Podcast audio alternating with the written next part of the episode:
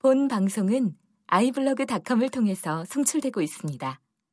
미디어 플랫폼 아이블로그 iblog.com 여러분 미칠 것 같은 고민 다들 있으시죠? 혼자 고민하지 마세요. 그 고민 우리 모두의 고민이니까요. 청춘실현 국보방송 나를 미치게 하는 것도 24회를 시작하겠습니다. 네, 안녕하세요. 저는 김맹구입니다. 네, 심리학자 김태형입니다. 안녕하세요. 오늘 지라프를 대신해서 방송을 하게 된 사실 그 전에도 방송을 했는데 제가 그때는 실명을 제가 거론했는데 이름을 한번 만들어 봤습니다. 네, 고정 자리 고정 자리를 노리시면서 그건 아니고 네, 이름은 여러분의 이상형이 되고 싶은 이상형입니다. 이상형. 네, 이름이 이상형이라 가지고 아. 네, 상형, 네, 상브라더 네, 상형 씨로 하겠습니다. 네, 지라프가 오늘 수업이어가지고요. 이 낮에 녹음하는 거라 오늘 좀 못 나왔고 대신해서 남자친구분을 모셨습니다. 네, 뭐 간단히 연애 상담을 나중에 하도록 할게요. 표정이 어둡네요. 네. 네, 그 오랜만에 저희가 이, 한 3주 만인가요? 3주 만에 선생님과 함께하는 방송입니다. 선생님 어떻게 지내셨는지 들어볼까요? 그 사이에 일단 책이 나왔고요. 어, 나왔던 말때 듣던 책이 나왔고. 네, 싸우는 심리학이라는 책 네. 네. 그리고 제가 없는 동안에 방송에서 저를 막 이제 깠다는 얘기가. 역시 설지 선생님. 소문이 소문이 막 들리던데. 아, 역시 네, 얘기하셨군요. 아, 이게 무섭구나. 한 번이라도 빠지면 그 사이에 큰 일이 벌어지는구나 이런 걸 제가 알았습니다. 아, 제가 그때 식은땀을 흘리면서 잠시 얘기했는데, 아, 이 방송 어차피 서희선 선생님이 들으실 것 같은데, 이랬는데 정말 들으시고 얘기하셨거든요. 근데 내용은 얘기 안 하고 그냥 깠다고만 하시죠. 아, 아닙니다. 깐 건 아니고. 모르고 있더라? 아, 아무튼 뭐 별 얘기 아니었습니다. 네, 저는 그, 당신이라 충분하다라는 책을 요즘에 읽었어요. 그 정혜신 박사님이 쓴 책인데, 그 책이 되게 내용이 좋더라고요. 그, 네 명의 이제 심리 상, 집단 상담하는 내용을 그대로 이제 가지고 온 책이었는데, 제목부터 되게 힐링되는 느낌으로 책을 읽고, 약간 힐링하고 있었는데, 제가 요즘 좀 마음이 안 좋은 일이 있어서. 네, 아무튼 그래서 저 이 책 꼭 추천하고 싶었어요. 여기 방송 들으시는 분들 한번 읽어보셨으면 좋겠고, 당신이야 충분하다, 충분하다라는 책이고, 이 책과 함께 선생님의 싸우는 심리학 책 꼭 같이 읽어주시면 되겠습니다. 네, 우리 뭐 이상형 씨 되게 오랜만에 오셨는데요. 네, 제가 몇 회때 방송인지 기억이 안 나는데 되게 오래전에 했었던 건데요. 오랜만에 방송하시는 소감 어떠신가요? 아, 사실 그때도 방송하면서 제가 많은 얘기를 안 해가지고 갑자기 들어오라고 그래서 아, 구경만 하라고 해서 들어왔는데 마이크를 막 주시고 아, 네, 그렇죠. 되게 당황했는데 사실 얼마 전에도 또 하- 해보자 그래서 사실 굉장히 당황스럽고 지라프에 이게 영향이 영향이 꽤 크잖아요. 네, 엄청 팬들이 많죠. 발랄함과 저는 그런 발랄함을 할 수가 없어가지고 따라갈 수가 없어요. 그래서 좀 걱정하면서 왔는데 잘 방송을 한번 해보겠습니다. 네, 역시 지라프가 없으니까 진짜 확실히 방송이 활기가 없네요. 활기가 없네요. 웃음소리가 없으니까. 네, 아, 빨리 돌아왔으면 좋겠습니다.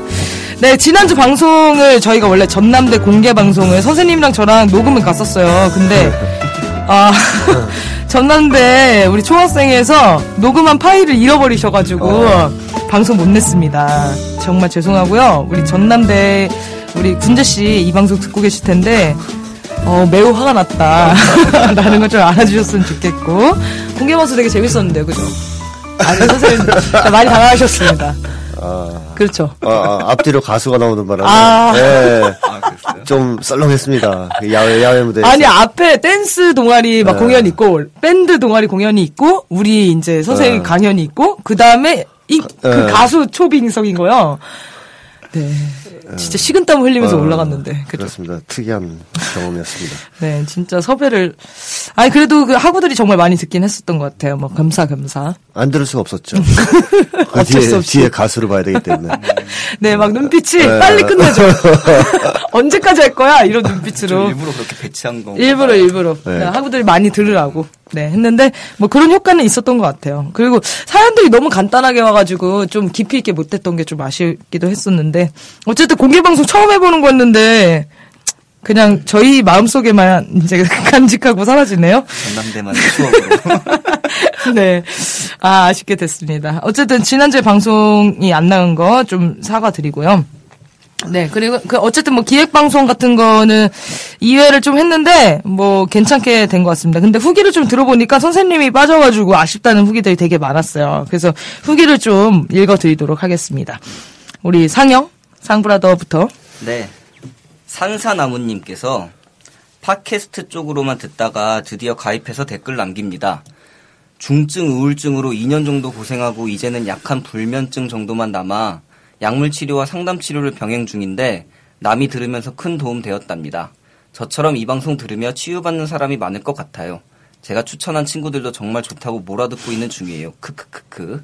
앞으로도 좋은 방송 부탁드립니다. 네. 새, 새로운 분들이 방송을 많이 들으시는 것 같아요. 요즘 후기 보면은, 어, 맨날 보던 분들이 사라지시고, 새로운 분들이 많이 글을 써주시더라고요. 네. 용감한 시민님께서, 재밌기는 하나, 김쌤이 없으니 안고 없는 찐빵 같아요. 쌤의 여- 예리한 분석이 없어서 뭔가 밋밋한. 맹구 지라프님 죄송. 괜찮습니다. 저도 그렇게 생각했어요. 알지 알아님. 이제야 8부 들었어요. 너무 재밌어요. 건강한 사람은 인생이 발전한다. 진리로 삼을 거예요. 네, 고래님. 잘 듣고 있어요. 제 이야기 같은 것도 있고 아닌 것도 있어서 골라 듣고 있어요. 우울증을 겪고 있어서 고민을 많이 하고 있어요. 근데 상담을 받아봐라. 상담을 할 수 있으면 하는 게 좋다라는 얘기가 많이 나와서 상담을 받기엔 너무 비싸고 집도 어려운 편이라 답답하네요. 네, 이런 요즘에는 좀 이런 고민 있으신 분들이 많은 것 같아요. 저한테도 막 주변에서 이제 상담 너무 받고 싶은데 뭐 이제 재정적으로 부담이 될 수도 있으니까. 근데 어쨌든 저희 방송 좀 들으시면은 어 일정 도움이 많이 되실 거라 네, 좀 챙겨 한번 들어 보시고 그래도 좀 어렵다 하면은 찾아보시면 좋을 것 같습니다. 네. 포돌포돌님. 요 근래 김태형 선생님 책 세 권째 사서 열심히 보고 있는 와중에 다시 청취하게 되었습니다. 일단은 요즘 트라우마 한국 사회를 보면서 모르고 살아왔던 정치, 사회면에 대해 알게 되어 마치 새로운 세계를 접한 듯한 기분이 들어 하루가 보람찬 매일입니다. 더불어 책 때문에 뜸했지만 방송 또한 만만치 않게 제 가슴을 울리고 멍하게 만드는 것 같아요. 사실 듣다 보면 내 사연이 아닌데 어느 정도 공감이, 공감이 가는 이유가 책에서 말씀하신 것처럼 어느 하나의 개인적인 문제가 아닌 집단 사회의 문제다라고 알기 쉽게 설명해 주신 부분이 들어맞는 게 아닌가 하는 생각이 들어 왠지 모르게 든든하다고 해야 할까요? 아, 나 혼자만의 상처가 아니었구나. 새삼 다시 느끼게 됩니다. 좋고 또 좋고 매일 듣고 싶은 청춘남이 우리 사회가 건강해지기 전까지 만수무강했으면 합니다. 오, 만수망했으면 좋겠습니다. 저도요. 네. 하리무님, 김태형 쌤 안 계셔도 1회 2부 분량 정도는 좋은 것 같네요. 미아 모임은 M2 미를 아는 모임인 줄 알았는데, 진짜 미아였더니 문화 컬처 충격 쇼크였네요. 네, 저희 뭐 그렇게 어렵게 이름을 잘 못 짓습니다. 전 이렇게 지어가지고 더 쇼크였는데 이렇게도 생각할 수 있다니. 네. 혼자 밥 먹는 게 힘든 건 제 생각에도 혼자 밥 먹는 내가 치- 친구 없어 보이는 게 두려운 것 같아요. 저는 요즘 매일 같은 카페에 평일 오전에 혼자 가는데 카페 사람들이 할 일 없는 애로 보는 것 같아서 다- 가끔 다른 카페 가요. 모쪼록 방송 잘 들었고요. 태영쌤의 복귀를 기다립니다. 아, 이게 그 핑키가 왔었어요. 핑키가. 왔는데 자기 고민이 요즘 있는데 혼자 이제 점심시간에 밥을 못 먹겠어가지고 혼자 먹는 자기가 너무 싫어서 밥을 굶는다는 거예요. 그날 학교 가서. 어, 그래서 왜 이렇게 싫은지 모르겠다고 누구 한 명이라도 꼭 있었으면 좋겠는데 없으면은 밥을 뭐 먹기 싫을 정도다 이렇게 해가지고 너무 막 짠한 사연이 있었거든요. 그거는 왜 그런 걸까요? 고독감이 심하니까 그러겠죠. 음, 혼자 있을 때 막 밀려오는. 예. 그래서 막 저희는 막 그런 얘기했어요. 혼자 뭐밥 먹고 있는 사람들을 자기가 볼때 네. 약간 불쌍하다 이렇게 예. 보진 않냐고 그러면서 네. 자기 모습을 투영하는 거 아니냐 뭐 이런 얘기했었는데 그건 아닌가요? 그건 똑같은 거죠, 뭐. 자기, 자기가 고독감을 느끼니까 혼자 먹는 사람이 불쌍해 보이는 거죠. 음 그러니까 그렇구나. 자기가 혼자 먹을 때 고독감을 안 느끼면 남들 혼자 먹, 먹는, 먹든 말든 음. 별 상관이 없죠. 아, 고독감을 진짜 많이 느끼는 편인 것 같아요. 그래서 친구들이랑 이렇게 잘 있긴 한데 혼자 있는 시간에 좀 못 견뎌하거든요, 걔가. 어, 그러니까. 걔도 좀 돌이켜 봐야겠네요. 예. 그, 원래 그랬어요? 원래요? 원래는 그냥 겉으로 볼땐 멀쩡해요. 아. 근데 그런 혼자 있는 시간이 될 때 약간 못 버티는 것 같아요. 그러니까요. 네, 그래서 후기는 한 요 정도로 들어왔고요. 음, 오프닝은 뭐 이 정도로 마치도록 하겠습니다. 어, 이어서 너의 그 이메일 시간입니다. 이메일로 사연을 받아서 상담해보는 시간, 너의 그 이메일 시간. 네, 우리 지라프가 없으니까 뭔가 빠르게 전개되네요. 이게 약간 드립도 쳐주고, 또 딴, 딴소리를 해줘야 되는데, 딴소리 해줄 사람이 없으니까. 네, 그렇네요. 걱정했는데. 네, 그렇게 됐네요. 사연 읽어, 읽어드리도록 하겠습니다. 어, 이분은 이제 연애를 못하는 거에 대한 고민을 보내주셨는데, 그 이후에 이제 가족에 대한 내용들을 더 길게 써주셨어요. 근데 이건 거의 사례 중심이어가지고 얘기를 하면서 가족 부분은 얘기하는 걸로 하고, 일단은 고민으로 보내주신 부분만 읽어드리도록 하겠습니다. 안녕하세요. 지금까지 청춘남이를 모두 들은 애청자 중 한 명입니다. 사연을 들으면 공감하는 부분이 참 많았어요. 특히 신자유주의 어머니 밑에서 자란 자녀들의 여러 가지 마음의 병에 대해서 다루는 것이 늘 제 얘기인 것 같고 듣다 보면 눈물이 흐르기도 하고 그러더라고요. 사연을 들으면서 나도 내 얘기를 한번 해볼까 수없이 생각했어요. 그런데 용기도 없고 지금까지 살아온 이야기들이 다 풀어내자니 어디서부터 시작해야 할지도 모르겠고 어디서부터 잘못된 건지도 모르겠고 해서 계속 망설였는데요. 더 늦기 전에 저도 제 얘기를 하고 싶어서 이렇게 사연을 쓰게 되었습니다. 어떤 공개된 곳에 제 이야기를 전한다는 게 저로서는 큰 용기이기도 합니다. 저는 25살 여자이고 현재 대학생입니다. 저는 지금까지 제대로 된 연애를 한 번도 해본 적이 없어요. 저는 이성과의 관계가 원만하지 않은 편이에요. 아는 이성 친구도 한 명도 없고요. 중학교 때 다니던 학원에서 또래 남자아이가 제 번호를 알아내서 좋아한다고 문자를 보냈었는데 너무 당황스럽고 놀라서 그 어떤 대답도 하지 않고 그냥 무시했었어요. 전화도 오고 문자도 계속 오길래 아예 핸드폰 배터리를 빼놨던 기억이 나네요. 그런데 초등학교 때는 그렇지 않았어요. 분교같이 굉장히 작은 초등학교에 다녔는데 남자 아이들과도 보통 여자들 여자 아이들처럼 투닥투닥하며 잘 어울렸던 기억이 있어요. 그런데 중학생이 되고 고등학생이 되고 성인이 되면서 점점 여자, 여자들만 있는 환경에 익숙해지기도 했고 남자들과 어울려서 뭘 같이 할 기회도 없었고요. 그리고 스무 살이 되어서 처음으로 미팅이라는 것을 했는데 남자 단 둘이서 나란히 걷는 것 자체가 숨이 막히고 너무 어색해서 그대로 사라져 버렸으면 좋겠다고 생각이 들 정도였어요. 그렇다고 대화조차 못할 정도로 불편해하는 건 아니었어요. 겉으로는 정말 아닌 척 했으니까요. 왜냐하면 어차피 미팅이라는 건 일회용 만남이니 한번 만나서 재밌게 놀자는 생각으로 제가 개그맨이 된 것 마냥 엄청 즐겁게 놀, 놀거든요. 그리고는 애프터가 들어와도 절대 두 번 이상은 만나지 않았어요. 그 사람한테 그렇게 에너지를 쏟는 게 귀찮기도 하고 내 안에는 사실 어둡고 깊은 우물 하나가 있는데 그 사람은 그런 내 모습까지도 좋아하지 않을 것 같고 그래서요. 20대 중반이 된 지금은 같이 걸으면 숨이 막힐 정도까지는 아니에요. 스스로 생각해도 정말 많이 나아졌지만 누군가를 조- 엄청나게 좋아해 본 적도 없고 누군가가 나에게 관심을 표시하면 부담스러운 건 여전해요. 저도 흘러가는 제 청춘이 아까워요. 남들 다 하는 연애 정말 이제는 누구라도 만나서 연애를 하고 싶다는 생각이 들어요. 항상 방송 잘 듣고 있고요. 어, 앞에 이제 부모님 얘기를 해주셨는데 어, 그거와 관련해서 마무리를 해주셨습니다. 저는 이런 부모들이 세상에 많이 있다고 생각을 하는데 누구나 그 정도의 상처는 있는데 굳이 이렇게 내가 대단한 피해를 입은 양 사연까지 쓰고 있는지도 모르겠네요. 이렇게 길게 제 얘기를 써본 적도 처음이고 쓰면서 어떤 부분에서는 실수 없이 눈물이 흐르기도 했어요. 모쪼록 여기까지 읽어주셔서 정말 감사합니다. 라고 보내주셨습니다. 사실 기회가 없어서 연애를 못하는 분들이 굉장히 많은데 네. 읽으면서 네. 어 배부른 소리 아닌가. 기회는 많았는데 본인이 이제 쳐낸 것 같다? 아 그렇죠. 음, 보니까 어머님도 이쁘다고 아까 그 음. 사연 중에 있는데 네. 이쁘실 것 같기도 하고 그러니까 네. 이제 아, 그렇겠죠. 그런 게 오겠죠. 애프터가 오고 아, 그래요? 음. 요새는 기회가 별로 없는가요? 없는 사람이 꽤 꽤는 아니지만 근데 이분은 뭐 여중, 여고, 여대를 나왔다니까 아, 기회가 뭐 많이 없으셨을 것 같고. 네. 남녀가 같이 있을 기회는 학교밖에 없는데 사실은 네. 학교에서 아, 또 여대면. 네, 네. 그렇죠. 학교 학교 교회 학원 이렇게 세 가지 아니면은 어, 교, 교류를 할 수 없는. 어, 맞습니다. 교회가 이상 불륜의 현장으로. 교회 오빠랑 사귀는 경우가 어. 가장 대다수니까요.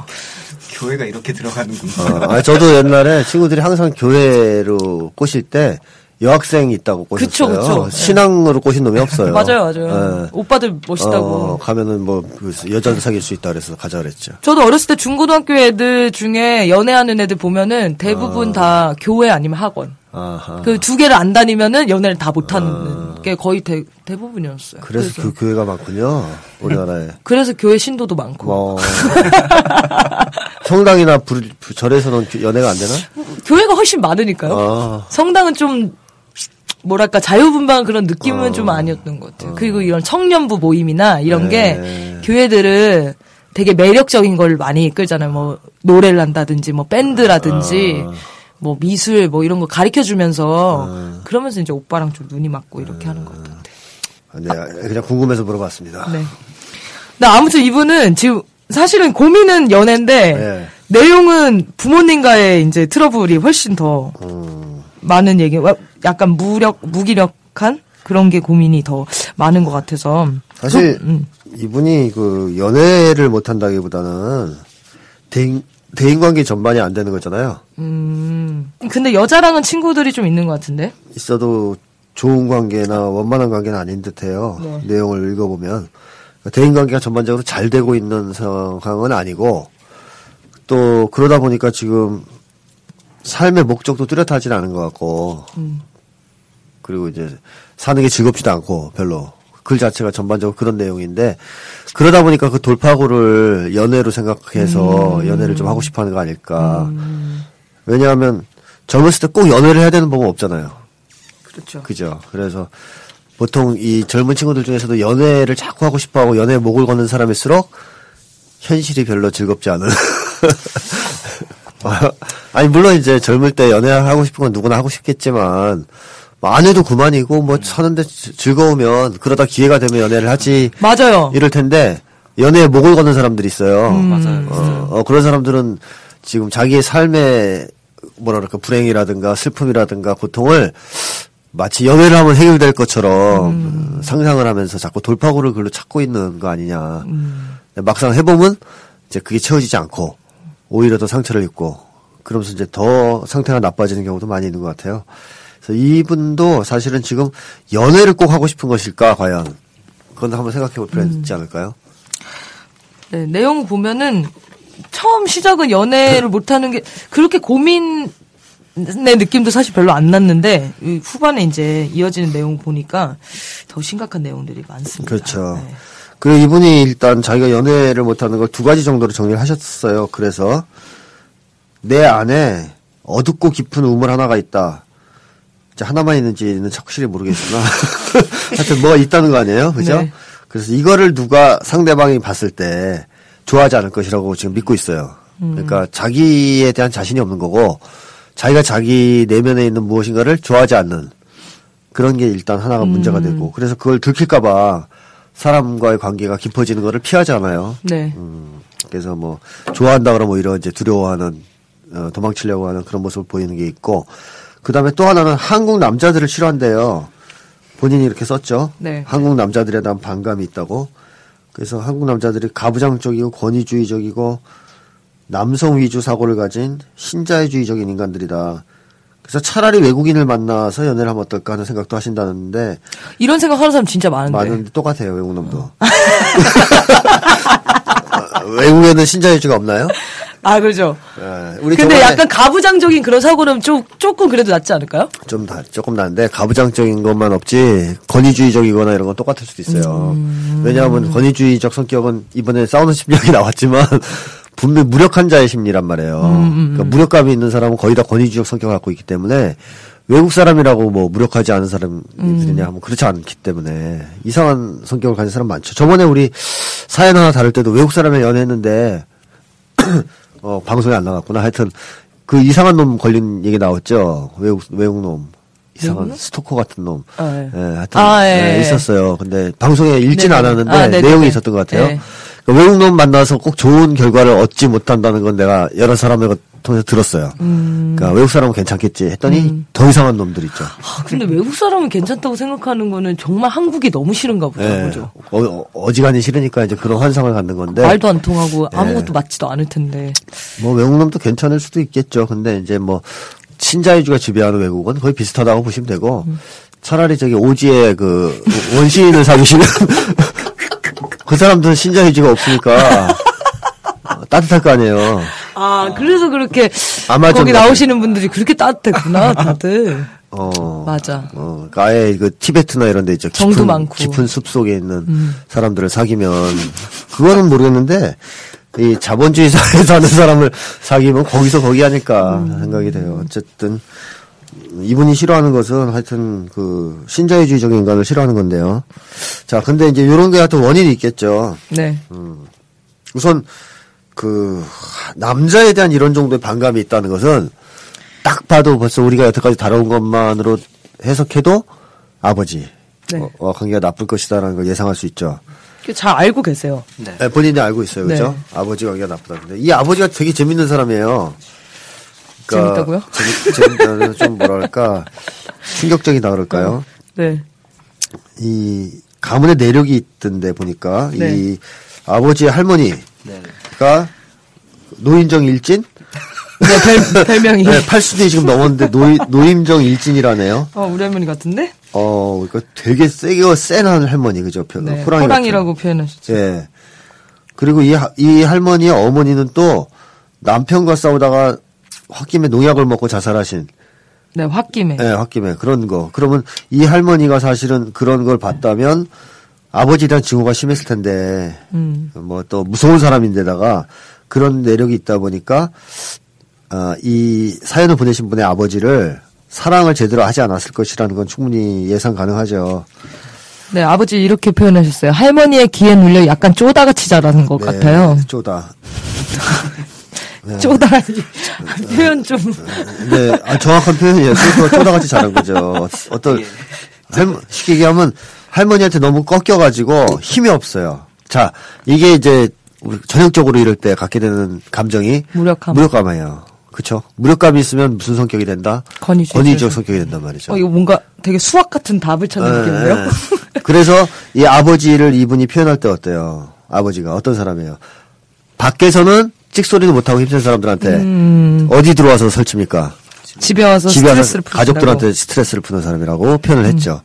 권위주의 성격은 무력한 자의 심리이기 때문에 강자 앞에서 약하고 약자 앞에서 강해요. 음. 그러니까 SM 성격이란 말이죠. 그러니까 이 아버지가 센 사람들이나 사회에 나가서는 쩔쩔매고 아무것도 잘 못하고 뭐 그런데 집에 들어오면 가족들한테는 스트레스를 엄청나게 푸는 그래서 어릴 때 아, 이 사연이 자주 반복돼요. 여러 가지에서. 아버지가 나갈 때 문 앞에 서서, 현관 문 앞에 서서 인사를 하- 잘 다녀오세요. 인사하고 돌아오실 때 또 현관 문 앞에 서서 다녀오세요. 이렇게 인사를 안 하면 혼나는. 이런 아버지들이 많지는 않은데 사연에 간혹 등장하잖아요. 네. 근데 그 아버지 대체로 보면 권위주의적 성격을 가졌다고 보면 되죠. 그래서 이 아버지가 만약에 그걸 안 했을 때, 때리죠, 몽둥이를 어, 들고. 그리고 하는 말이 있잖아요. 너 아버지 무시하냐? 음. 이게 진짜 이게 재밌는 말이죠, 이렇게. 애가 아버지를 무시하면 얼마나 무시하겠어요? 그 조그만 애들이. 아, 인사 안 하는 건 무시까지는 아닌데, 크게, 크게 느끼시는 거죠? 옛날에 제가 고등학교 때그 했던 선생 하나 얘기 제가 했었던 것 같은데, 열등감의 화신. 열등감에 와시. 애들이 말만 하면, 네. 너나 무시하냐 이래요, 이 사람이. 어, 그래가지고 처음에는 저게 왜 저러나 했는데 나중에 생각해보니까, 진짜로 저, 저 새끼는 무시당한다고 생각을 하는 모양이다. 이런 생각이 들더라고. 별거 아닌 말에. 심지어는 문제를 푸는데, 이제 문제 풀이를 하는데 이 사람이, 자, 이거는 답이 뭐냐 하는데 애가 못 맞출 수도 있잖아요. 공부 안 했으면. 3번이 어랬더 너나 무시하냐? 이래요. 이 새끼. 어, 그런 정도의 애가. 또라이 완전히. 상또라이인데. 나중에 애들이 이제 알았죠. 새끼 열등감의 하신이다, 저거는. 아. 어, 근데 이 바로 이 아버지도 이런 발언들을 자식들한테 했다는 것은 그만큼 자기가 무시당하는 거에 대한 두려움도 크고 또 자기 내면에 심한 열등감 같은 게 있다는 거죠. 오죽하면 그 어린 조그만 애들이 자기 무시할까봐 그렇게 어, 벌벌 떨고 그러겠습니까. 그러니까 옛날에 놀이터에서도 보면 그런 놈들이 있어요. 애들하고 뭐 얘기하다가 애들이 아 아저씨 그것도 몰라 그러면 화낸 놈이 있어요. 나 무시하냐고. 아, 그런 사람도 많은 것 같아. 어, 그냥 웃으면서 막 애들 맞아, 장, 맞아. 장난치는 건데 애들 애들이랑 노는 건데 그냥 막 웃으면 넘어갈 수 있는 네. 거잖아요. 근데 막 화백흥 내면서 이 자식이 어른을 갖다가 뭐 모른다고 어, 무시하냐. 맞아, 맞아. 어, 아, 그 피곤해 이런 사람들. 음. 근데 이 아버지가 일단 그런 분이었다는 것이고 그래서 이제 폭력도 자주 썼다 그러죠. 조금. 자 그리고 이 아버지의 특징을 조금 더 말씀을 드리면 그 아주 일방적인 양육에 있어서 소통을 하거나 자녀와 대화를 하기보다는 아주 일방적으로 내리먹이기를 하는 그건 뭐 권위주의적 성격을 가졌으니까 뭐 당연히 그럴 수밖에 없겠죠. 그리고 이 아버지가 이 어렸을 때 많이 혼난 것 같아요. 많이 혼났거나 부부 싸움 하는 걸 많이 보지 않았을까 싶기도 하고 왜냐하면 갈등을 굉장히 두려워하거나 싫어하는 모습을 보이거든요. 그 누구야 이 사연을 보내신 분하고 오빠하고 어릴 때 네. 유치원생일 때 싸웠잖아요. 네. 사소한 다툼인데 쫓아냈죠 집 밖으로. 네. 뭐 이런 정도의 처벌, 가혹한 처벌을 했던 것은 아마도 사람 사이의 갈등 자체를 굉장히 민감하게 반응하는 분일 것 같고 그것은 아마 본인이 할머니한테 혼났던 시절의 기억 때문인지 아니면 뭐 어릴 때 부부 싸움을 많이 보고 자라서 이제 그 거기에 대한 이제 뭐 어떤 거부감 심한 거부감이 있어서 그런지 몰라도 하여튼 그런 점에서도 갈등 자체를 어, 적극적으로 대처해서 해결하는 사람은 아니다. 어, 갈등이 생기면 피하거나 무서워하거나 하는 쪽으로 대처하는 분이다. 되게 약한 거죠, 역시. 그 다음에는 또 하나의 이 아버지의 특징은 당연히 이제 무력한 사람이니까 우유부단하고 결단력이 거의 없다. 이렇게 표현을 하셨어요. 그래가지고 이분의 표현을 빌자면 자기 혼자서 일을 뭘 처리를 못해요. 이렇게 썼거든요. 그래서 차 살 때도 엄마한테 일일이 물어보고 그래서 이제 엄마가 이런저런 얘기를 해줘야 안심을 하고 좀 심하게 말하면 혼자서 어디 식당에 가서 주문하는 것도 확신이 없어 하는 사람이다. 그러면서도 엄마를 무시한다고 하시는데. 예, 그 권위주의 성격이니까 그건 뭐 당연한 거죠. 한편으로 의존하면서 한편으로 무시하는 아주 이 전형적인 그래서 뭐 식당에 가서 뭐 혼자서 밥을 못 먹나 이분이 하여튼 그런 점이 또 있고 우유부단하고 결단력도 없고 그럼에도 불구하고 또 무시당하는 거 싫어하고 어 그리고 또 한편 과시욕도 굉장히 심하다. 어 그래서 티내고 싶어하거나 특히 똑똑한 걸 티내고 싶어 해서 엄마한테 잘난 척하면서 그것 왜 당신은 그런 것도 몰라 뭐 이런 식으로 하, 이것도 머리 나쁜 놈들이 꼭 하는 건데요, 그죠? 잘난 척하는 거. 똑똑한 척 하잖아요. 머리 나쁘고 원래 무식한 놈들이 꼭 똑똑한 척 하잖아요. 문자 쓰고. 자, 자, 그래서 이런 거 그리고 이제 이런 모습들이 있는데다가 이 아버지가 좀 약간 그런 거 어머니가 기분 나쁜 이제 어머니 막 무시해가지고 어머니가 기분 나쁜 모습을 보이면 좋아한다는 거 낄낄대면서 네. 이 약간 이제 이 분이 뭐라고 표현했냐면 그냥 아빠가 미친놈 같아요 이렇게 하셨는데 아니 엄마 아빠 두 분이 다 낄낄대세요. 어. 이 자식을 무시하면서 네, 그러니까 이게 또 낄낄댄다는 표현 또 오랜만에 나오는데 지금 이 정도면은 뭐 네. 약간 미친 거 맞죠? 네, 어, 좀 약간, 이상하죠. 약간 미친 거 맞아요. 근데 어떻게 누구를 놀리면서 이렇게 낄낄낄 할 수가 있지? 그런 거 있잖아요. 그 생각해보세요. 초등, 중고등학생 중에 마시간 애들이 친구를 때리고 학대하면서 낄끼대죠. 음, 같은 거잖아요. 이건 언어적으로 해서 그렇지. 네. 근데 그거는 그만큼 학대하는 과정을 즐긴다는 얘기거든요. 그럼 학대할 때 왜 즐기냐 하면 학대를 다른 사람한테 내가 힘을 가지고 있다. 다른 사람보다 강한 힘을. 권위적 성격을 가진 사람은 그렇죠. 그때 자기 힘을 확인하기 때문에 즐거워요. 어, 그래서 낄낄대는 거죠. 물론 이제 그게 나중에는 후회도 생기고 마음속에 상처로 남지만 그 순간엔 좋아한단 말이죠. 굉장히 그래서 가학적인 가학적인 심리를 가지고 있다고 보는 거예요. SM이라고 그러는 겁니다. 그래서 사디즘, 마자키즘 결합이라고 권위주의를 권위주의 성격을. 자, 근데 이 아버지가 이런 정도 되면 이분이 남자한테 좋은 감정 갖기는 정말 네, 절대 그럴 수 없는데. 어, 참 어려울 것 같은데요. 이제 이 또 더 나빴던 것은 오빠도 만만치 않아요. 그 오빠가 좀 괜찮았으면 네. 아버지에 대한 반감을 오빠를 통해서 좀 해소가 되면서 그 그래도 약간 남자에 대한 적대감이 줄어들었을 것 같은데 이 오빠가 또 좀 문제가 있어요, 그죠? 같이 어릴 때 쫓겨나서 밖에 나갔을 때도 동생을 비난한다든가 네. 아니면 오빠가 또 그 동생 이분이 오빠도 막말을 하시는 예, 분이에요. 막말을 잘하죠. 부모님은 그대로 닮은 것 같아요. 음. 그래가지고 여동생이 뭔가 실수한 거 있으면 두고두고 갖고 놀린다든가 계속. 어, 오- 오빠는 우리가 바보 한 명을 데리고 살고 있다고 하고 뭐 어, 이런 뭐 얘기. 그런 식으로. 그리고 조롱하고 지금도 계속. 네.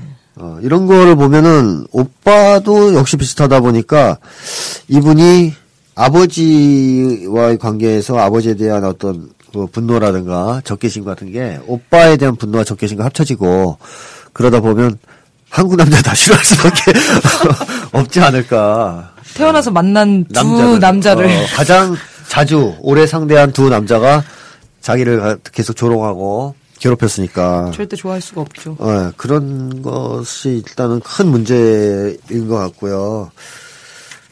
그 다음에 이분이 대인관계 전반을 다 못할 거라고 제가 아까 예측을 했던 것과 또 실제로 그렇다고 보는 이유, 이유는 이 어머니 관계도 그렇게 좋은 편이 아니거든요. 네. 예, 어머니 관계도 만만치 않아요. 왜 그러냐면, 이 어머니의 특징을 또 몇 가지를 추려보면 사연에 근거해서, 이 어머니 일단 비굴을 한 사람이죠. 굉장히 비굴한 사람이에요. 비겁하고. 네. 어, 그러니까 아버지한테 꼼짝 못하고 이렇게 쥐어사는. 그러니까 아버지가 바람을 네 번 폈죠. 외도를 네 번 했습니다. 네, 아는 것만. 어, 확인된 것만 이제 공식적으로 어, 확인된 것만 외도가 네 번이었는데 이 네 번 당했을 이런 외도를 네 번 했을 때 이거는 사실 이제 나쁜 짓을 한 건데요. 여기에 대해서 응징을 하는 걸 봐야 돼요, 자식들이. 네. 그래야 이제 정의를 믿고 그 다음에 뭐 어, 옳은 일을 하면 나중에 그것이 승리한다라는 것을 이제 배우게 되는데 이 어머니가 외도를 응징을 전혀 못하죠. 네. 전혀 못합니다. 그리고 오히려 이 딸이 이혼하라고 얘기를 하면 뭐라고 얘기를 하냐 하면 뭐라고 그랬어요? 지금껏 너희 아빠 뒷바라지 했는데 누구 좋으라고 이혼하려고 하냐. 엄마는 어떻게 사니? 넌 어떻게 사니? 혼자서 살수 아빠 지. 아, 아빠 연금 나오는데 그거 같이 쓰고 살아야지. 진짜 비겁해요, 이 아니, 엄마. 너무 구체적이다. 이혼을 못한 이유가 너무 구체적이야. 엄마는 나이도 들고 해서 여자 혼자 살기가 힘들어. 아빠 혼자 그 돈 못 쓰게 할 거야. 이게 말이죠. 말이 되는 변명이 있어요? 하나도 없죠. 어, 배- 바람 난 거 가지고는 엄마도 네. 이렇게 하셨어요. 남자는 다들 바람을 피는 거야. 예, 그, 한, 이제 합리화까지 하는 거죠. 자기가 그런, 짓, 그, 처벌을 못하니까 합리화라도 해야죠. 그러면 지구 이상에 있는 남자가 다 바람을 핀다는 거예요, 진짜? 이 엄마 참 이상한 사람이에요. 어떻게 생각하십니까? 네, 바람 바람 피셨- 피셨나요? 아, 아니, 아닙니다. 전 여러분의 이상이니까요. 안핀 사람들이 더 많아요. 핀 사람보다. 뭐는. 그렇죠, 그렇죠, 네, 그렇죠, 뭐, 당연하죠. 뭐, 뭔 소리예요, 이게. 그리고 이, 이 엄마가 이혼하면 너희들은 어쩌고, 이거 제일 나쁜 소리야, 이게. 네. 네? 자기가 못하는 걸 자식들을 볼모 삼아서 이런 얘기를 하면 자식들이 뭘 갖게 돼요? 죄책감. 죄책감 갖게 돼요. 그래서 자 보세요. 제가 이분이 왜 도대체 이- 자, 자꾸 자기 속에 우물 같은 걸 얘기하느냐 보니까 죄책감이 있는 것 같아요. 느낌에. 근데 어디서도 보냐면 문정환성 검사를 봐도 내가 무슨 일을 해서라도 있고 싶은 것은 알바하는 곳에서 돈을 훔친 것 뭐 이렇게 얘기를 했거든요. 근데 이게 그렇게 큰 일이에요? 얼마나 훔쳤길래? 내가 저지른 가장 큰 잘못도 돈 훔친 거. 어, 그러니까 1억 훔쳤나? 그런 건 아닐 거 아니에요. 네. 그러니까 한 번에 실수고 잘못한 거니까 뭐 잘했다고 할 수는 없는데 이것 때문에 정말 하, 뭐 계속 어 잊을 수가 없는 기억으로 이제 얘기한다든가 또 다른 친구들이 모르는 나만의 두려움은 언젠가 큰 벌을 받을 것만 같다. 이것도 죄책감 있는 사람의 전형적인 네. 공포거든요. 네. 그러니까 이분이 죄책감이 이제 심하다는 건 확실해요. 이제 음. 내가 잊고 싶은 두려움은 언젠간 벌 받을지도 모른다는 어. 생각. 그러니까 어디에서 이런 죄책감이 생겼을까 그래요? 하는 건데요. 일단 하나의 단서는 그거예요. 어머니가 죄책감을 유발시키는 말을 많이 했을 가능성이 있어요. 음. 이 패턴으로 봤을 때.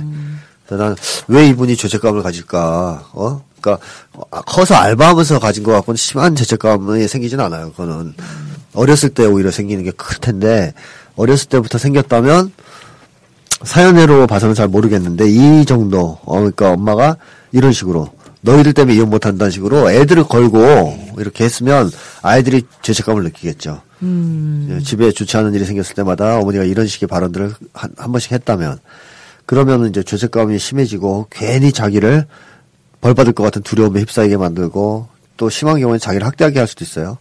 그래서 이런 점 이게 나쁘고 그 다음에 이혼하면 엄마는 어떻게 살고 이것도 되게 나쁜 건데요. 왜 나쁘냐면 아이들한테 뭘 심어줍니까? 여자는 남자한테 빌붙어 살아야 된다는 걸 심어줘요. 아, 왜 도대체 엄마는 어떻게 살긴 어떻게 살아? 혼자 살면 되지. 뭐, 갑자기 아빠하고 헤어지면, 어, 온몸이 녹아서 뭐, 이제 멜트 다운이 됩니까? 말이 안 되는 소리죠. 근데 이 엄마 보세요. 혼자 살 수 없다. 뭐 이런 식으로 얘기하는 건 애들이, 아, 여자는 혼자 힘으로 못 사나 봐. 어, 남자한테 어떻게든 해서 살아야 되나 보다. 이렇게 생각할 수도 있죠. 이것도 나쁘고. 그 다음에 또, 나중에 또 엄마가 또 이혼하라고 했을 때, 그, 그래놓고 또, 아, 이땐 바람 핀다 그러면서 또 울었어요, 와서. 딸을 찾아와서. 공부 열심히 하는 딸을 찾아와서. 고시원했을 때. 이런 짓은 왜 해요, 도대체? 안 할 거면서, 이혼도. 그냥 와서 또 이제 딸을 괴롭히면서 우니까 이혼하라고 하자? 그럼 엄마는 뭐 먹고 사냐? 진짜 재밌는 엄마죠. 밥 먹고 살면 되죠. 왜 뭐 이런 건 말 같은 소리를 해야지. 너무 웃겨. 그래요. 이혼하면요. 원래 돈 반 땅이에요, 반 땅 요새. 무조, 무조건인가요? 무조건은 아니지만 거의 반 땅이 요새는 추세가. 음. 그러니까 남편이 벌어온 소득에서 반 정도 준다고요. 왜냐하면 그걸 그 집안을 그렇게 소득을 일으킬 동안 여자도 집에서 충분히 기여를 했기 그러겠네요. 때문에 하나도 안 주고 그러지 않아요. 그러니까 일을 못할 게 두려우신 거겠죠? 그렇죠. 사회에 나가는 게. 어, 사회 나가는 게 두렵 죠. 사실은 자기가 그게 싫은 거고 귀찮고 그래서 그러면서 뭐 먹고 살기는 그 다음에 지금껏 너희 아빠 뒷바라지했는데 누구 좋으라고 이혼하, 이혼하냐. 그래서 그 계속 노예로 남편이 바람 피는 거를 참으면서 그러고 사는 것은 맞나요? 맞나요? 이게 진짜 맞는 얘기인가요? 진짜 하여튼 별 연금 나오는데 같이 쓰고 살아야지. 그러니까 기혼한 반은 자기 건데 왜 말 같은 혼자서 못 쓰. 어, 이- 결국에는 말씀하신 대로 이거예요. 여자 혼자 살기 힘들다고 생각하는 거, 엄마가. 그러니까 되게 약해요. 이 엄마가 일단 이 모든 사연을 종합해 볼 때 굉장히 약한 사람이에요.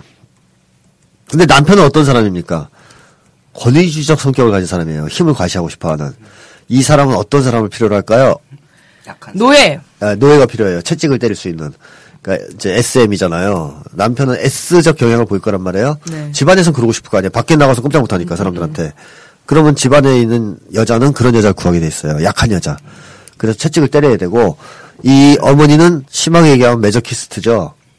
아버지한테 학대 받으면서 그냥 괜찮아 나는 그 남자들 원래 다 그런 거야 이러면서 사는 전형적인 SM 부부입니다 이거 병적인 그러니까 이런 병적인 커플은 많죠 한쪽이 병적인데 한쪽이 건강할 수는 없거든요 둘 다 병적이지 대체로 그래서 이런 경우에 이제 이 어머니는 굉장히 약하면서 권위주의적 성격을 가진 아버지하고 딱 매칭이 돼서 붙어 있는 환상의 커플이에요 음, 올림픽 나가면 우승은 어, 인꼬 부부. 예, 아니, 인꼬가 아니라 이제 환상의 병, 병든 복식조로 예, 우- 금메달은 확실합니다. 그리고 이제 이 어머니가 자기가 이렇게 집에서 굉장히 비굴하잖아요. 그럼 무력하겠죠. 또 무력감을 느끼겠죠. 남편이 바람 피는데도 응징을 못하고 이럴 때. 그럼 이 엄마도 어때요? 권위주의적 성격을 갖게 되겠죠. 한편으로는. 즉 누군가를 또 잡아서 조져야 되겠죠. 통제를 하고. 그럼 누구를 잡겠어요? 애들, 나. 애들을 잡아야 되겠죠. 그래서 자식들을 또 아기 취급을 한다고 돼 있어요. 네. 아이들처럼. 자라나지 않게끔. 과보를 예, 하면서. 과보하죠. 막 꽉 잡고 이제 쉽게 하면 과보오고요. 좋게 얘기하면 과보오고 나쁘게 얘기하면 완벽하게 장악하고 흔드는 거죠. 소유 소유물처럼 통제하면서 이거에 자식들의 뭐를 방해하느냐 성숙과 독립을 방해하는 굉장히 나쁜 행위죠. 그래서 뭐 무엇이든 엄마가 직접 해야 직성이 풀리고 20대 후반인 오빠나 중반인 딸을 아직도 아이 취급해주고 하고 그래서 이분은 심지어 이런 것까지 느낀다 그래요. 엄마의 기대에 붕해서 내가 어린아이가 되었으면 좋겠다는 생각까지 하게 된다 그래요. 어, 정말, 그래서 집에서는 좀 아이같이 굴게 되고, 자기도 엄마가 그래야 좋아하니까, 그렇게 되고. 이러면 이제 성숙과 독립이 굉장히 방해를 받죠. 그 피터팬 신드롬이라고 아시죠? 음. 그 피터팬 쓴 사람이 키가 안 자란 거 아시죠? 아, 몰라요. 몰랐어요. 그 어머니가 그 아이를 좋아했잖아요. 키가 큰 사람을 싫어하고 어린 아이를 좋아하고 키 큰 뭐 어른이 되는 걸 싫어했어요. 노골적으로 그걸 표현했나 봐요. 어. 이 사람은 자라면 엄마의 사랑을 상실한다고 믿고 키가 크지 않기를 바랬는데 정말 안 커서 키가 130인가 그랬답니다. 세- 생각만 했는데 예, 예, 예. 그러니까 인간은 위대해요. 그렇게 자기가 원하는 대로 되는 능력이 있어. 키가 크고 싶었는데 아니, 간절해야 돼. 간절하네, 엄청나게 간절하네. 간절해야지. 아, 근데 어머니가 이제 키가 크길 정말 바랬다면 컸겠죠. 근데 그게 아니었나 보지. 네가 말하는 거랑 다른 거야. 간절하면 척도가 다르구나. 근데 어쨌든 그 사람이 그래가지고 그 키가 안 자라서 땅꼬마로 자랐거든요. 평생 동안 피터팬을 썼지만. 그러니까 이제 이게 이제 그런 거죠. 부모가 원하는 기대에 자기를 맞추려고 한다고요. 애들은 자꾸. 근데 이제 엄마가 너희는 어른이 되면 안 돼. 너희가 이제 혼자서 뭘 하면 안 돼. 어, 내 소유물이고 나의 통제권 안에서 애기처럼 굴어야 돼. 어, 그래야 나도 힘을 좀 느끼지. 사는 맛이 있지. 이런 것 때문에 이제 성숙과 독립이 방해되면서 지금도 어떻게 보면 그걸 두려워할지도 몰라요. 왜? 어른이 되면 엄마가 사랑을 처리할 수도 있다는 무의식적 그 신념 같은 게 있을 수 있단 말이죠. 그럼 이분 같은 경우는 독립이나 성숙을 안 하려고 그럴 수도 있어요. 그것 때문에. 무서워서. 음, 그래서 제가 피터팬 신드롬을 얘기한 거죠. 그런 게 있을 수 있기 때문에. 그래서 이 엄마가 이게 이 어머니도 만만치 않은 분이라는 것을 예, 말씀을 드리는 거고 그 다음에 아주 쌀쌀맞고 냉정하신 분이다 그런 이제 이런 데다가 친절하고 따뜻하긴 하면 좋은데 굉장히 쌀쌀맞고 냉정하고 그다음에 비난이나 막말도 좀 심하게 하는 예. 니까지 게. 어, 넌 그것도 하나 못하니? 예. 저런 바보 같은 게.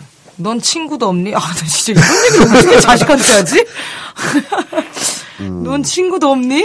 예.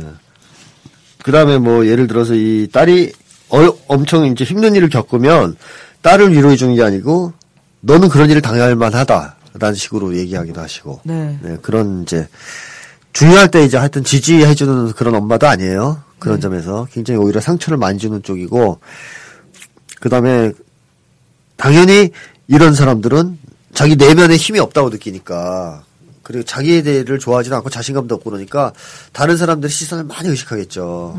다른 사람의. 이 아버지도 그렇지만. 근데 아버지는 그걸 이제 때때로 과시하는 거로 이제 드러냈다면 이 엄마는 남들에게 잘 보이기 위해서 뭐 옷이라든가 뭐 학벌이라든가 이런 것들을 신경 쓰는 쪽으로 일단 많이 이제 개발이 된 것 같은데요. 그 충격적인 사건이 하나 있었어요. 초등학교 때. 네. 어, 초등학교 그, 때? 예, 야, 피아노 학원 네. 연주. 제가 초등학교 4학년 때 피아노 학원에서 연주회를 했는데 엄마가 왔어요. 그런데 엄마가 왔다가 연주회가 시작되기도 전에 그냥 가버린 거예요. 저는 너무 황당하고 엄마가 왜 갔는지 영문을 몰랐어요. 집에 와서 엄마한테 왜 내 연주회를 보지도 않고 가버렸냐며 엉엉 울었는데 다른 아이들은 거의 다 드레스를 빌려 입은 아이들이 많았는데 저는 엄마가 사준 하얀색 원피스를 입었었는데요. 그게 그렇게 이상하지는 않았어요. 그리고 드레스를 입지 않은 아이들도 몇몇 있었고요.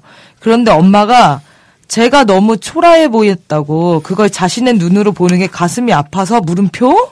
그냥 갔대요. 너무 가슴이 아프셔서 도저히 못 보겠어가지고 집에 가신 거죠. 예.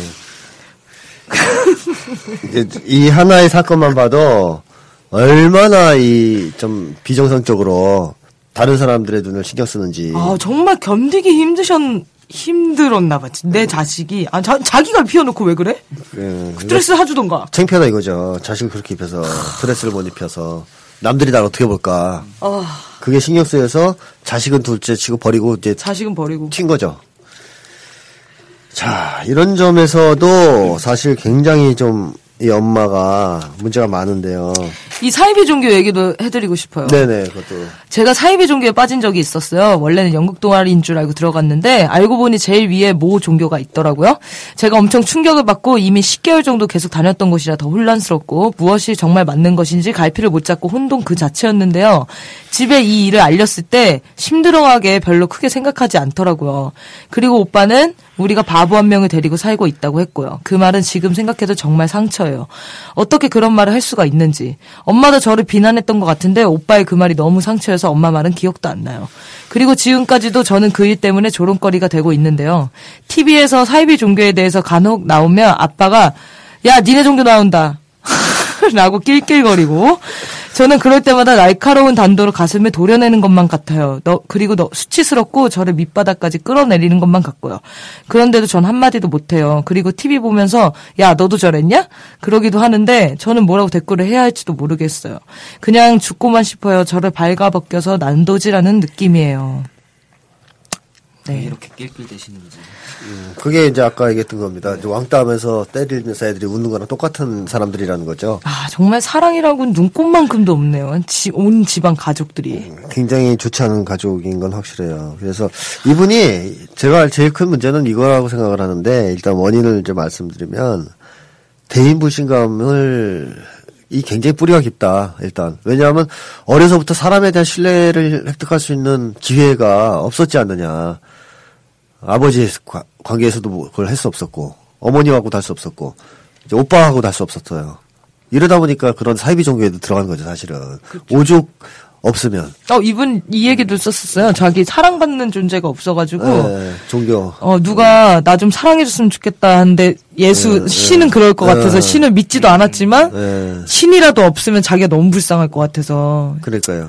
사랑받고 싶다 사랑받고 싶다 그런 내용을 음, 일기장에 많이 썼었다면서 그- 그러니까 지금 뭐 심각한 애정 결핍 상태에 있으면서도 사람을 못 믿는 상황이에요. 음. 대인 대인 불신감 때문에.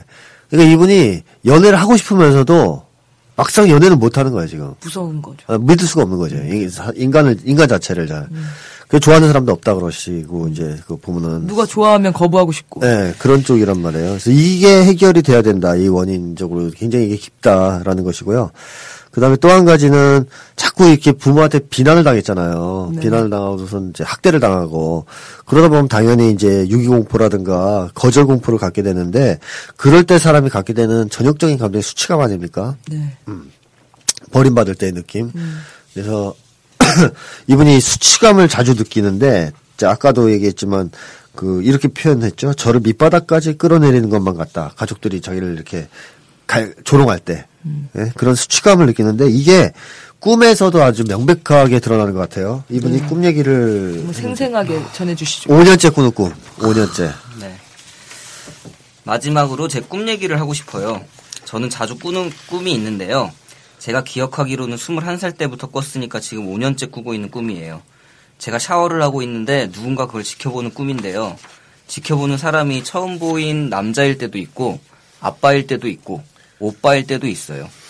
그리고 제가 옷을 갈아입거나 아니면 옷을 벗고 있는데 처음에는 그 사실을 잘 모르다가 나중에 급격히 수치심을 느끼면서 지금 뭔가가 잘못됐구나라고 느끼는데요. 그럴 때는 이미 아빠와 오빠가 제 벗은 몸을 충분히 본 이유예요. 저는 아빠와 오빠에게 성폭행이나 성추행을 당한 적은 없어요. 그런데 왜 이런 꿈을 반복해서 몇 년째 꾸고 있는지 모르겠네요. 네, 거기까지 일단 있고요. 자, 뭐 이건 너무 당연한 겁니다. 지금까지 분석을 했지만 말이죠. 누군가가 벌거벗고 있는 걸 쳐다볼 때 느끼는 전형적 감정의 수치감이죠. 네. 그러니까 이건 수치감에 관한 꿈이에요, 분명하게. 그런데 수치감을 유발하는 사람이 누군지 꿈에 나와요. 음. 누구 아니면 누구? 오빠 아니면 아빠. 혹은 남자. 혹은 남자. 그러니까 그 두 사람을 이제 합쳐놓은 상징적인 존재인 남자. 어쨌든 이 두 사람이란 얘기입니다. 이, 이 사연을 보내신 분이 깊은 수치감에서 벗어나지 못하고 있는 수치감으로 고통받게 만드는 주요한 범인이 두 명이다. 오빠와 아빠다. 그 뿌리는. 그리고 그것이 전이된 전반적인 남자들도 그 남자들 관계에서도 수치감을 느끼고 있다라는 것입니다.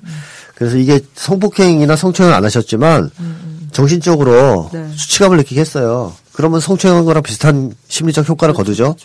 어, 정신적 학대를 하면. 그러니까 이 수치감이라는 말 앞에서 방송에서도 얘기를 했는데 두 가지 정도 얘기할 수 있어요. 하나는 어릴 때 말이죠. 부모한테 버림받는 느낌.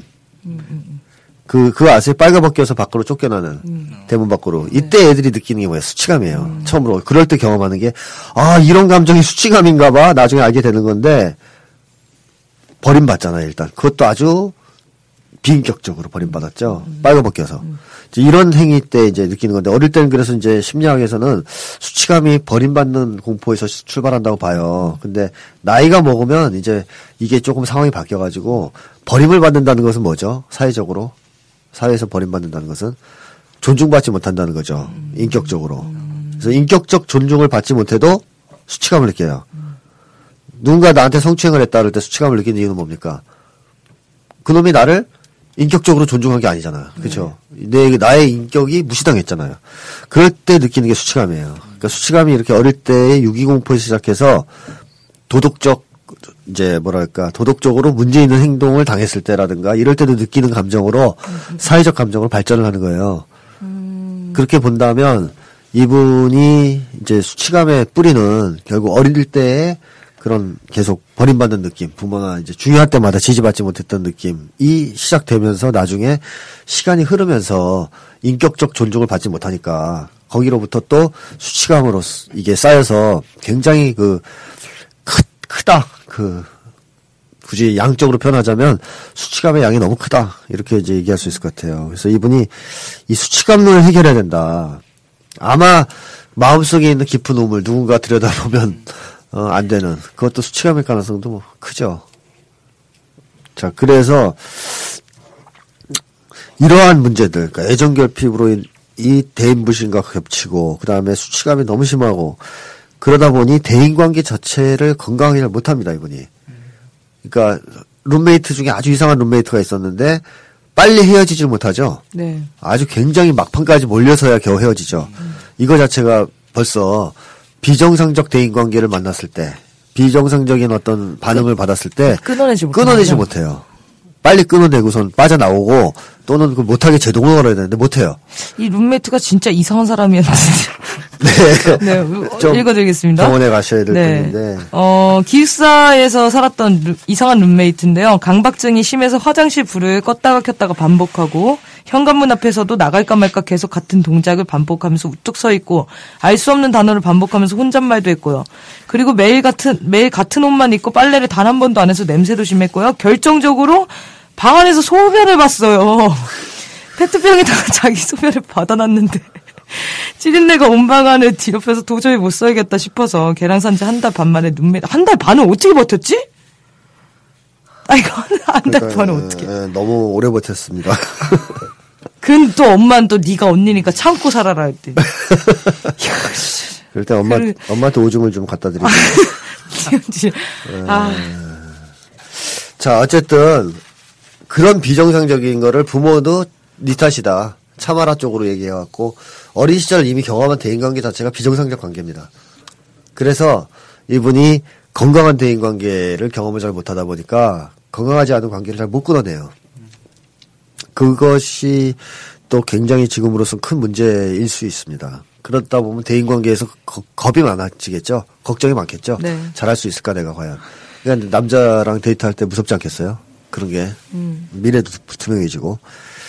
자, 그래서 이 정도로 일단 원인을 규명할 수 있을 것 같고요. 이- 이분이 좀 과제로 어떻게 해야 될 것인가 하는 것을 조금 말씀을 드리면 일단 부모가 굉장히 문제가 심각하다는 사실을 인지할 필요가 있습니다. 본인도 이미 알고는 계신데 본인이 알고 있는 것 이상으로 문제가 심하다. 심한 부부다라는 것을 좀 아실 필요가 있어요. 그 이분이 또 나중에 그렇게 썼잖아요. 뭐 사실 나쁜 것만 써서 그렇지 우리도 횟집 가서 회 잘 먹고 놀았다 이런 얘기도 제일 쓰셨는데 위험한 얘기라고 생각했어요. 또 막 이렇게 욕을 하다가 아니야 아니야 또 그건 아닌 것 같아. 내가 너무 심각하게 생각하는 거 아니야. 이렇게 또 패턴으로 돌아가시는 것 같아요. 박근혜도 선거 전에는 시장 다니면서 막 친절하게 사람들한테 그죠. 대해요. 악수. 예, 악수 그러면 해주고. 그럴 땐 좋아 보이죠.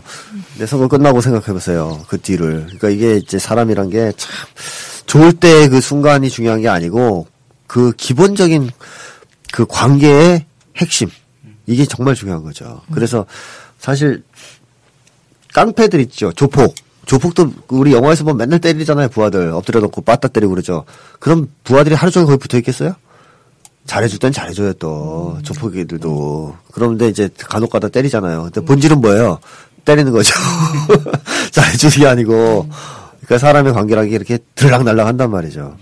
그래서 그거 속에서 또 아이 어떤 때 그냥 참아야지 이렇게 좋을 때도 있잖아. 뭐 이러지만 사실은 그렇게 보면 안 되고 관계의 본질 자체가 문제가 있으면 깨야 되는 것이고 관계의 본질에 문제가 없으면 잘 견디고 참고 극복하는 게 맞고 이렇죠. 근데 이분의 부모 관계는 어, 본인이 생각하고 규정한 것 이상으로 좀 심각해요. 그래서 저항도 한번 하셨던 것 같아요. 보니까 기록이 있어요. 저항 한번 엄마한테 덤볐던 기록이 있는데 졌죠. 네. 배고파서. 네, 그래서 이제 다음번에 또 저항이 시작될 때는 먹을 걸 싸갖고 시작하셔야 되겠습니다. 어, 지면 안 됩니다. 이제는 부모한테 이제 잘못된 것에 대한 저항도 시작이 돼야 되겠고 가능하면 심리적 독립 또 나아가서 다른 독립도 준비할 필요가 있다. 이제 나이가 있으니까 어, 이미 근데 지금 따로 사신다고. 기숙사에 있다 그러셨나요? 네.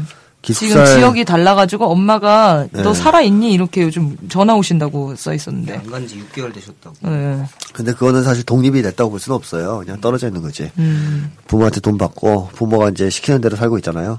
그래서 이제 심리적으로 독립됐다는 것은 부모에 대한 기대도 버- 이제 더 이상 없고 원한도 털어내고 네. 어, 부모가 준 상처에서 벗어난다는 걸 의미하는 거니까 거기까지 가기 위한 노력을 좀 해야 되겠죠. 그래서 7페이지에 꿈 하나 더 있죠.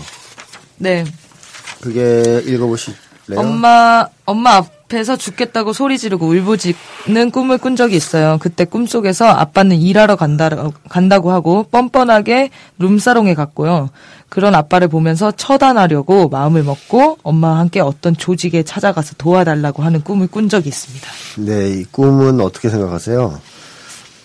제가 이게 이 꿈에서 문제로 느끼는 것은 엄마 앞에서 죽겠다고 소리 지- 지르고 울부짖는다는 게 문제라고 생각해요. 아직도 음, 엄마에 대한 기대를 버리지 못한 거. 그리고 엄마랑 같이 조직에 찾아가요. 찾아가고.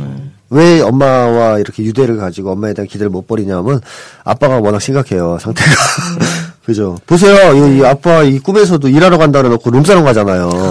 뭐 어제 뭐 거의 이제 이건 내놓은 아- 아빠죠. 그러니까 이 아빠가 워낙 심각하다 보니까 또 그렇게 바람도 많이 폈고 그리고 엄마는 좀 불쌍해 보이는 구석도 있고 징징대는 스타일이기도 하고 때로 또. 그러니까 엄마가 와 유착이 좀 돼 있어요 심리적으로 이분이. 그러니까 아버지가 너무 나쁘니까 상대적으로 하나라도 붙잡으려고 어머니 쪽으로 약간 유착이 돼 있고 또 어머니는 이 자식들 떠나가지 못하게끔 양육했잖아요. 독립하지 못하게끔. 그래서 더욱더 어머니와 이제 밀, 결, 결합된 측면이 있고 이러다 보니까 이분이 이제 어머니에 대한 기대가 상당히 있어요. 나름. 보고 싶기도 하고 그렇다고 썼던 것 같아요. 네네.